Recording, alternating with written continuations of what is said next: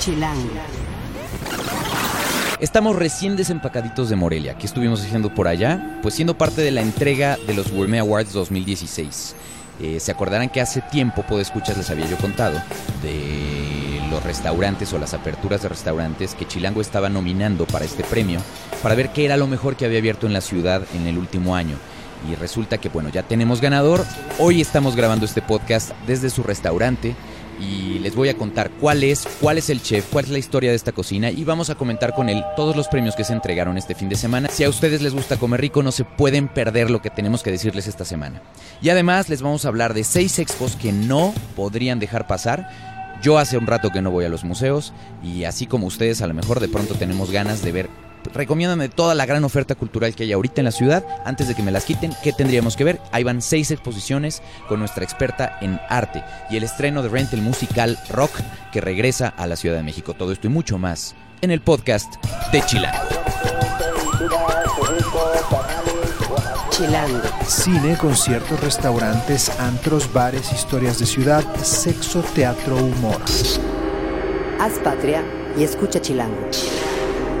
Chilangos y chilangas, bienvenidos a otra emisión del podcast de Chilango.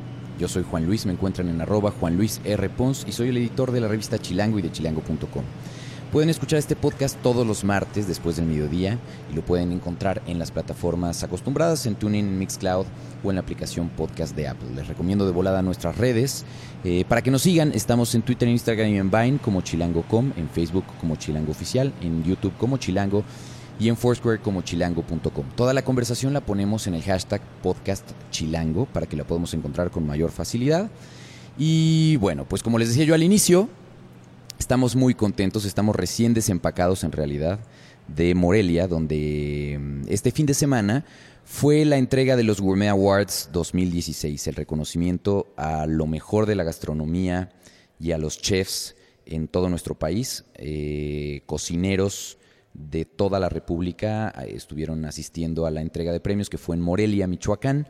Eh, en realidad la entrega fue en Sinsunzan y eh, pudimos ver pues premios que la verdad a mí me dan muchísimo orgullo mm, pues ver, ¿no? La trayectoria de gente muy querida y muy admirada que, hacen un trabajo espectacular para posicionar la, cocina de México a nivel mundial. Y Gourmet Awards, pues en este sexto año, que es en, el, que, mm, en el que se realiza, la primera vez de hecho que se hace en Michoacán, eh, pues la verdad es que tuvo una noche muy emocionante.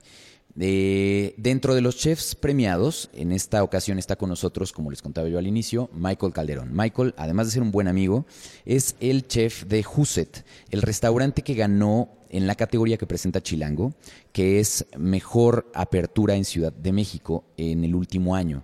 Eh, la competencia este año, la verdad es que en, Chilango nos da muchísimo gusto mm, comprobar cuántos buenos restaurantes abrieron. Y la verdad es que el que Juset haya ganado fue una decisión eh, difícil, pero muy merecida. Así que felicitaciones, Michael, a ti y a, toda tu, a todo tu staff de cocina del restaurante de Sala. La verdad es que es un restaurante espectacular el que han creado aquí en la colonia Roma. Hola, ¿cómo están? Este, pues sí, la verdad muy contento. Creo que todo el equipo de cocina, todos mis muchachos en el restaurante, sumamente contentos de, de llegar aquí, ¿no? Siempre todo el trabajo, todo el esfuerzo, al final de cuentas, cosas así pues nos hace sumamente felices y por eso hacemos conceptos y restaurantes tan bonitos. Eh, la verdad es que la, para los que de pronto están escuchando esto y dicen, oye, a ver, espérame, ¿qué es esto de Gourmet Awards? Bueno, pues es una entrega que, como yo les decía, se hace cada año, donde un staff de diferentes consejeros, de los que la verdad me siento muy orgulloso de ser parte, recorremos varias de las rutas en el país para encontrar los mejores restaurantes en diferentes categorías. Eh, ¿Quiénes son estos consejeros de alguna manera? Bueno, eh, están en, de todas las áreas. Hay gente de Grupo Expansión, eh, empezando por el equipo fundador, que es Roberto, Roberto Gutiérrez, que es el editor de la revista Aire y Accent, eh, por Pedro Reyes, que ustedes lo ubican perfecto en el podcast, que nos ha hablado muchas veces eh, sobre gastronomía y que él encabeza el pool de gastronomía, Sasha Gamboa, nuestra experta de calle, de la cocina, de los rincones de nuestra ciudad, y así tenemos muchos invitados que pertenecen a esta empresa editorial, pero también otros que no, que no lo son, como por ejemplo Vivian Alderete y Adib Zacarías, que pertenecen al blog donde comeré, o Nicolás Vale, que es el, el socio presidente de Milicime México, o Lalo Plasencia, que dirige actualmente el Centro de Innovación Gastronómica en Monterrey, eh, en fin, la verdad es que es un, es un pool de, son 3, 6, 9, 12, sí, 19 consejeros básicamente, y que recorren pues una mezcla importante de restaurantes, algunos nuevos y otros con una trayectoria más larga, y pues se conforma así los ganadores en las diferentes categorías, que ahí les va, y a lo mejor podemos comentar, Michael, algunas de estas categorías, ¿no? Eh, vamos a empezar por el premio que ganó Best of the Best, que además es una cosa histórica, porque Best of the Best eh, es el premio, el mejor de los restaurantes, el, mejor de lo mejor, digamos.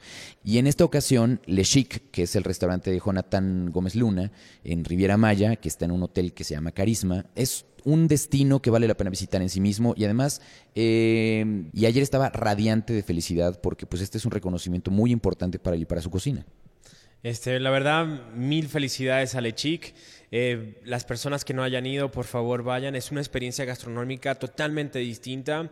El enfoque que tiene Jonathan es, por supuesto, el enfoque del producto local, de México, pero ponerlo totalmente distinto. Y la verdad se lo merece toda la experiencia que tiene, todo el recorrido de él. Ha, viajado por todo el mundo, literal, probando, cocinando, trabajando. Y la verdad es que eh, yo, por ejemplo tiene un menú de gustación de veintitantos tiempos, que es una locura. Uno de esos tiempos sale de un libro, además, increíble. O sea, literalmente imagínense que les traen un libro a la mesa, un tomo de una enciclopedia a la mesa y abres la tapa del libro y adentro del libro está justamente el plato que te puedes comer. Entonces son como esas experiencias eh, fuera de lo normal, donde por cierto no aceptan niños, entonces si ustedes, esto es un restaurante solo para adultos, y de ahí, por ejemplo, ya llegamos a la primera categoría, estamos leyéndoselo tal cual en el orden en el que se entregó, de, digamos, de atrás para adelante, eh, el primer restaurante chilango eh, que quedó en esta lista que es mejor experiencia dulce. ¿Ya fuiste a Dolchenero tú? Eh, no, sinceramente no he ido. Pero la, verdad que he oído muy buenas cosas de Mao y todas las cosas increíbles que, está haciendo. Así que eh, la mejor experiencia dulce se la, llevó, se la llevó él. Así que mil felicidades. Que además él empezó, hasta donde entiendo, eh, bajo la protección de Jonathan justamente, ¿no? En Le Chic. Sí, ellos trabajaron juntos por muchos años y nada, yo siempre he dicho, en algún momento tenemos que hacer nuestras propias cosas, como a mí también me pasó, así que felicidades a Mau. Eh, una de las categorías donde Huset estaba nominado era Casual Dining, ¿no? Y que en esta ocasión se la llevó Eloís. Eloís es otro restaurante que está también en la Ciudad de México eh, y que tiene una propuesta pues distinta de alguna forma. Em, son de estas, estas ofertas en donde de pronto puedes venir a comer cocina muy bien hecha, pero en un contexto más relajado quizá. Sí, yo siempre he dicho que esta, eh, qué bueno que pusieron esta categoría, porque es realmente ir a un restaurante con una oferta gastronómica increíble, se come espectacular, pero a la misma vez no es, no es, no es formal para nada, es disfrutar de una buena experiencia, de no solamente comida, sino el ambiente que se ha creado en estos restaurantes. Y nada, y al final de cuentas que también sea costo-beneficio, que sea muy bien, ¿no? Es, es, es, muy importante, yo personalmente, crear conceptos, crear restaurantes como Huset, que el costo del cheque promedio es bajo, así que la gente realmente quiere venir, no solamente mm, varias veces a la semana, sino al mes. Este, eso es muy importante porque al final de cuentas muchas veces vamos a restaurantes así muy de alto calibre, pero cuando vamos a celebrar algo, cumpleaños, aniversario, y creo que sí, yo lo respeto eh, esto muchísimo, pero al final de cuentas queremos comer bien todos los días, todas las semanas, todos los meses, así que por eso se, se ha creado esta, esta, este premio, ¿no? Ahora, ahí ya te metiste en aprietos, Michael, lo siento. Te voy a. Porque cuando dices el cheque es bajo, ahí es donde empezamos con los problemas. Porque de pronto mucha gente dice, pero ¿cómo puedes considerar que un cheque bajo sea 500 pesos? Que es el caso de Huset. Eh, y a ver, antes de que se nos arranquen con, no, pero es que yo puedo. A ver, relájense. Estamos hablando de, de, de alguna manera, alta cocina y es una experiencia no solamente en plato, sino también una experiencia de salón, de servicio.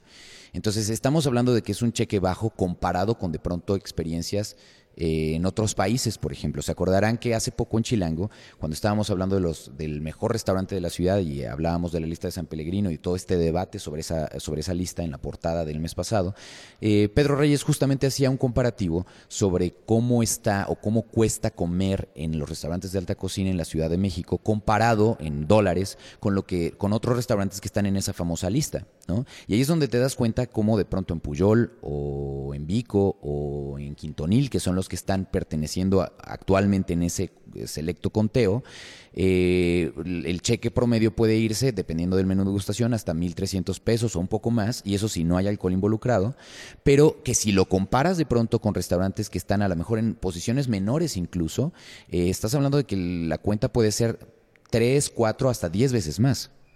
Sí, la verdad, este, me encanta decirle que sí, son 500 pesos el cheque promedio.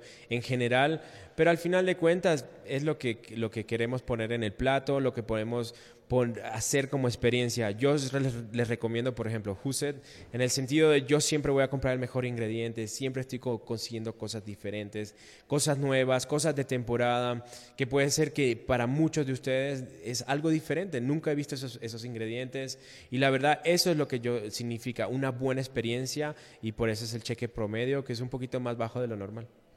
Eh, normalmente para una experiencia como en un restaurante como el tuyo, en otros países, porque tú lo has vivido, porque tú has, tú has servido en cuántos países?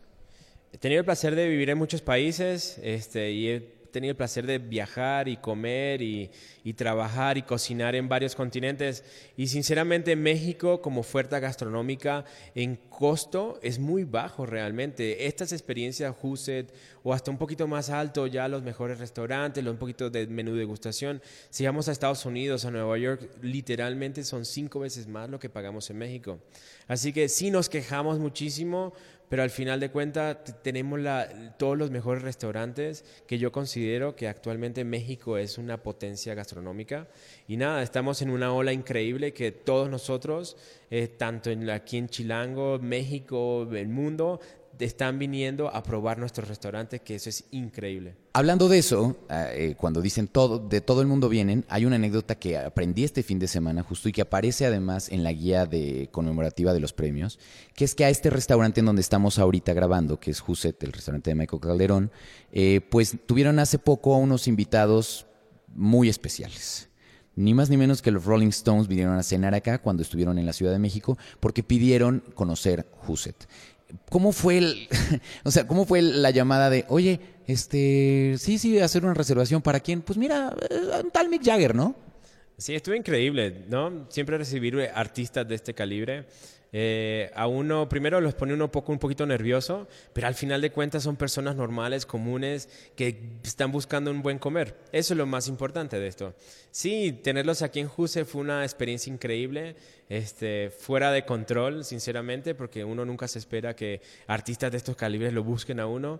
Así que, pero nada, mil gracias que vinieron, lo disfrutaron y tuvieron una experiencia increíble, ¿no? ¿Cómo es tener en, el restaurante lo tuvieron que cerrar? Eh, ¿Cómo es tener a los cuatro eh, cenando acá? Al final es, tú me decías cuando, cuando me contabas esto con mucho orgullo, porque Michael es un tipo bastante humilde y modesto, pero, pero te, noté como un brillito en los ojos cuando me contabas, eh, no hay probablemente para ti otro artista más grande hoy que esté recorriendo como banda el mundo y, y que hayan decidido venir a cenar acá, pues está muy cool. Sí, la verdad, a mí me encanta la música, me encantan las bandas, todos los artistas y sinceramente por, por, la trayectoria que tienen los Rolling Stones, este, tenerlos aquí en casa ah, fue increíble, ¿no? Este, pero nada, qué bueno que vinieron y nada, que espero que vengan muchas veces más. ¿Qué pidieron? ¿Te acuerdas? Este, bueno, yo los recibí increíble eh, y lo primero que sí están en México y les di de, probar mezcal, ¿no? Así que bienvenidos a México, mezcal para empezar y después sí les cociné todo al centro para compartir, uh, probaron muchísimo de los platos eh, y nada, se fueron sumamente contentos como personas normales. Al final de cuentas me dieron muy, buen abrazo y ya, vámonos. Cool. ¿Y probaron la pizza de aguacate que es célebre y mi plato favorito aquí? Sí, por supuesto. Este, ¿Y qué más? Probaron los ñoquis, que no, nunca los puedo quitar de la carta, si no me, me matan. Eh, los hago aquí en casa con una crema de limón. amarillo, después hongos silvestres, parmesano y pimienta negra. Buenísimo. Em, si hablamos de la ciudad sede o del estado sede, eh, que es Michoacán, siempre en, en Gourmet Awards se entrega un premio a la cocina local, al restaurante local. Y aquí habían cuatro nominados, así que tomen nota si ustedes se van a lanzar a Morelia pronto. Visiten estos cuatro. Eh, Tata Mezcalería, que es yo creo el más reciente, si no me equivoco, de los cuatro que ha abierto. Eh, San Miguelito, Los Mirasoles y Lu, que es el que ganó. Este es un caso especial porque además yo la verdad les confieso que le tengo muchas suspicacias a los restaurantes que están en los portales del, de, algún, de algún zócalo, de alguna plaza principal de una ciudad, porque normalmente tienden a ser bastante turísticos y, no necesariamente muy buenos. Pero Lu es una excepción a esta regla y la verdad es que la cocina de Lucero Soto está espectacular. Eh, mejor cocina tradicional y regional la ganó Casa Oaxaca. Un abrazo a Alex Ruiz, que de verdad es un genio de lo que está haciendo por allá y es un embajador de la cocina oaxaqueña. Y si hablamos otra vez de los chilangos, el mejor menú de gustación lo ganó Quintonil, eh, que eso estuvo muy, muy cool. El People's Choice lo ganó Puyol. Y mejor apertura, como les decía, justamente pues el restaurante donde nos encontramos hoy, que es Huset.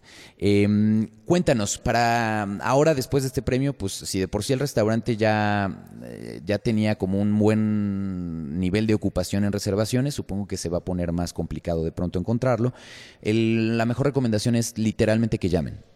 Sí, llamen al restaurante, este, o si no, métanse a las redes sociales del restaurante, o me escriben a mí en mis redes sociales, en mi Instagram, Facebook, que trataré, yo trataré de siempre conseguirles reservación, am, porque a veces se hace difícil.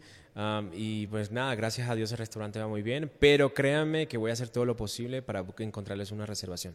El teléfono y las redes, ¿cuáles son? A ver, de Huset es eh, redes sociales en todo Instagram, Facebook, Instagram es eh, Huset, H-U-S-E-T, Roma. Y después eh, teléfono del restaurante 55 11 67 67. Michael, de verdad es un gusto siempre coincidir. Gracias, gracias por, por, por hacernos un espacio, además porque literalmente trajiste el premio, les diste la noticia. Cuando entraste con él y lo vieron, ¿qué, qué pasó toda la gente de cocina?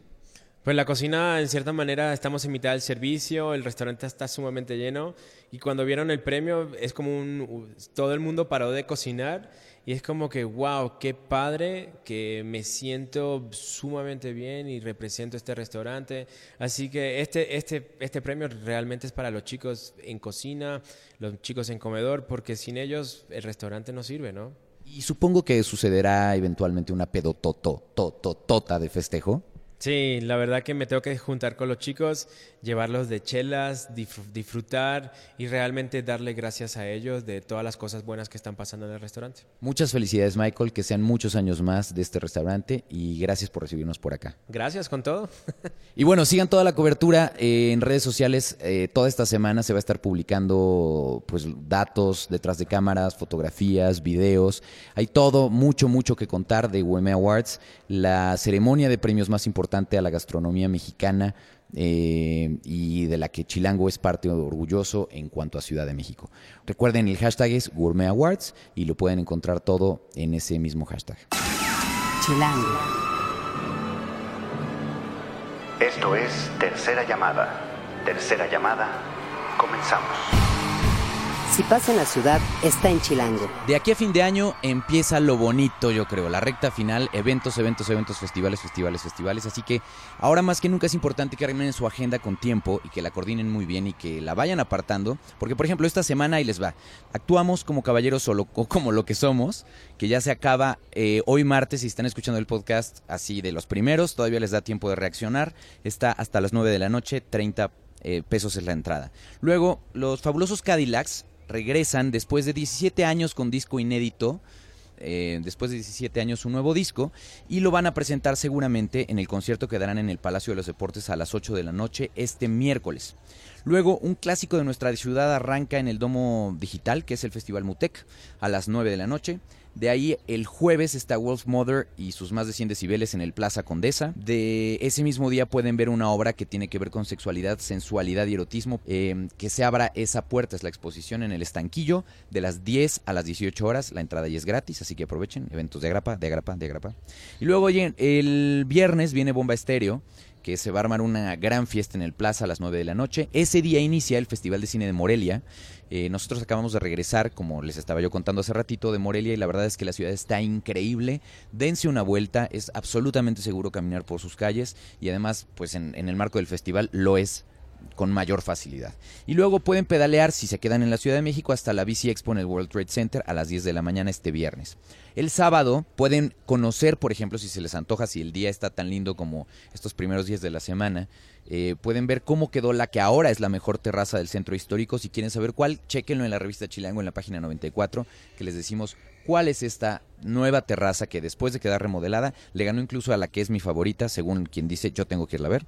Eh, que es la del mayor. Eh, a mí hasta ahora el mayor era la que más me gustaba, pero esta nueva terraza dicen que quedó aún mejor. Vamos a ver, vamos a ver. Y luego sigue el Festival de Terror en Six Flags hay 29 cosas que les matarán de miedo rumbo a Halloween y al Día de Muerto, 29 cosas más, además de Six Flags, que son la edición que tenemos este mes de terror en la ciudad, 30 experiencias para morirte de miedo, y ahora sí que ya nos estamos acercando hacia Día de Muertos y Halloween, pues empieza a poner cada vez más divertido. Chequen también en chilango.com el especial que tenemos al respecto. Pero este fin de semana eh, también se estrena un musical que es uno de mis musicales favoritos, y si hay alguien que además le gustan los musicales, casi la mayoría, es Alejarillo, nuestra editora adjunta, Bienvenida, otra vez. Hola, hola, y me muero de ganas de ver Rent, porque digo, también me pone un poco nerviosa, es una producción que estará a cargo de Diego del Río, él la va a dirigir, y pues bueno, tiene todo este reto de, de estos chicos de Manhattan. Pero ¿qué es Diego del Río para ti? ¿Y por qué vale la pena? O sea, ¿qué, ¿cuál es? Es raro de pronto que un musical eh, genere como mucha especulación a partir del director. Mira, Diego del Río tiene, este año yo creo que ha sido maravilloso para él. Ha arrancado con el pie derecho, se ha rodeado de muy buenos actores, muy buenas actrices y va desde dirigir a Chekhov hasta ahorita a aventarse un musical. Este va a ser su primer musical. Entonces, en las anteriores piezas lo ha hecho muy bien. Entonces no tenemos como por el momento por qué dudar de que esto quede mal, pero hay que admitir que no es lo mismo dirigir un teatro de cámara que un musical. Un musical implica muchísimas cosas. La han puesto, si no me acuerdo mal, sin contar las, las versiones estudiantiles, tres veces. Y ahora es una tercera versión que está libre de Ocesa de alguna manera. Libre o que está, no está apegada o bajo las producciones de Morris. Y que supongo que a lo mejor no va a ser en este rollo de una producción tan espectacular, pero sí muy enfocada en la actuación, en el guion y en el respeto de las canciones, que también eso está súper padre. Ahora, si ustedes escuchan musical, no se asusten, eh, si es que no les gustan los musicales, porque no tiene nada que ver con los musicales clásicos. Este es un musical rock, en realidad.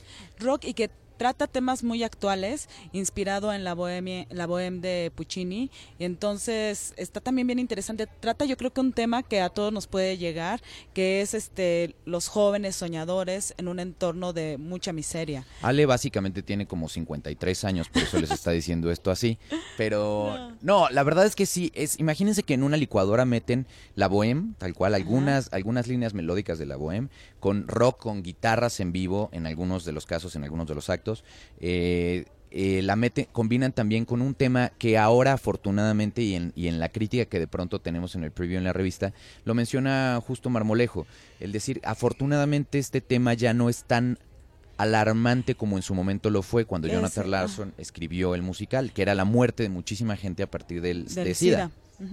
Bueno, pero cada época tiene sus gracias y bueno, solo quiero aclarar que no tengo 53. y que está casada, muchachos, por más que oigan esa voz sexy. Bueno. Muy bien. Entonces, esa es una opción.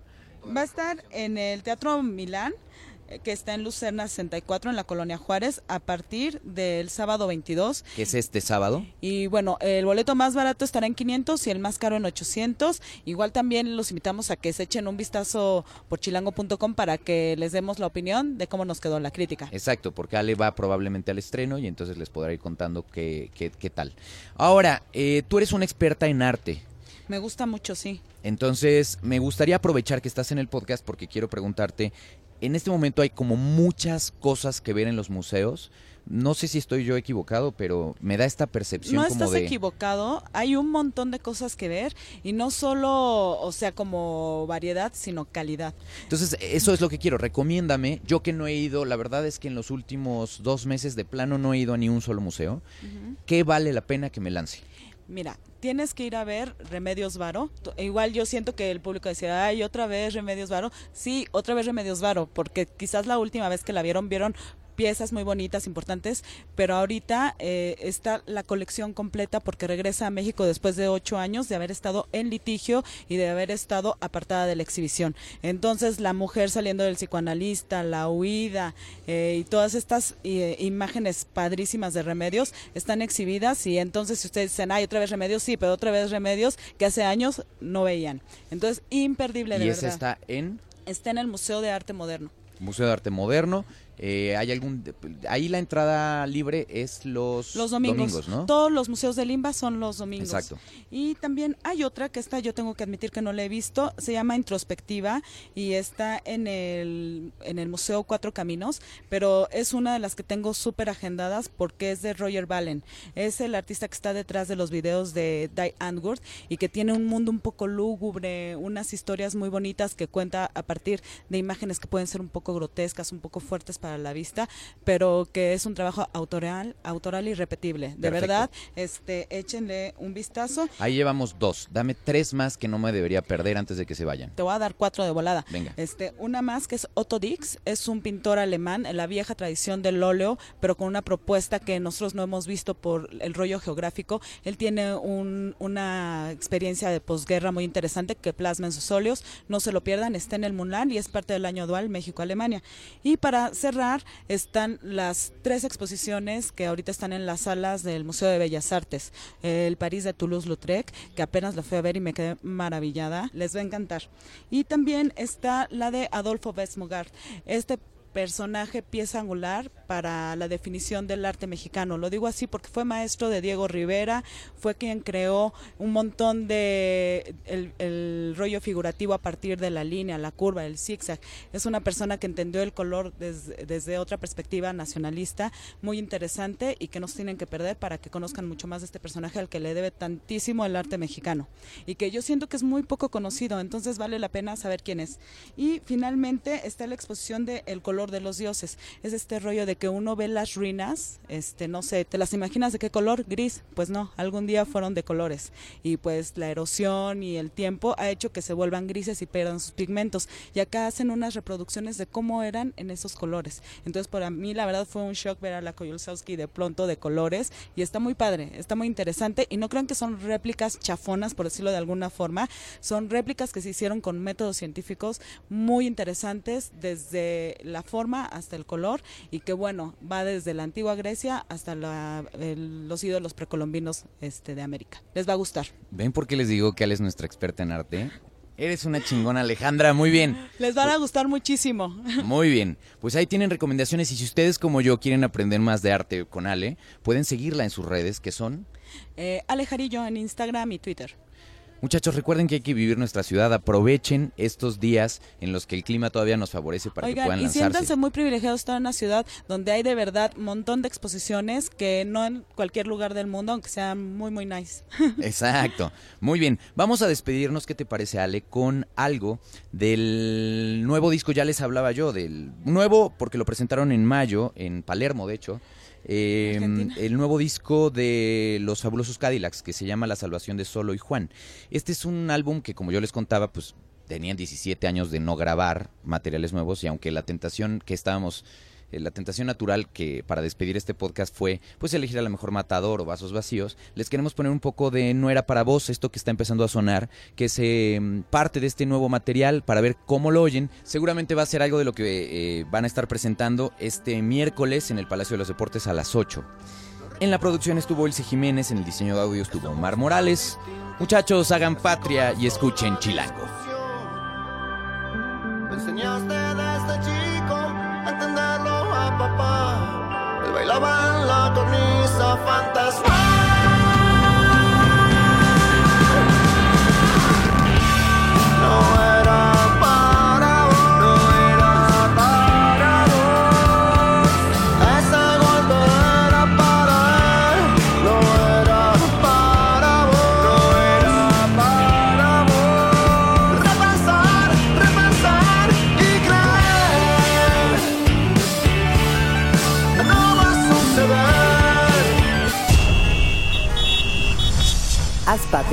Y escucha Chilango.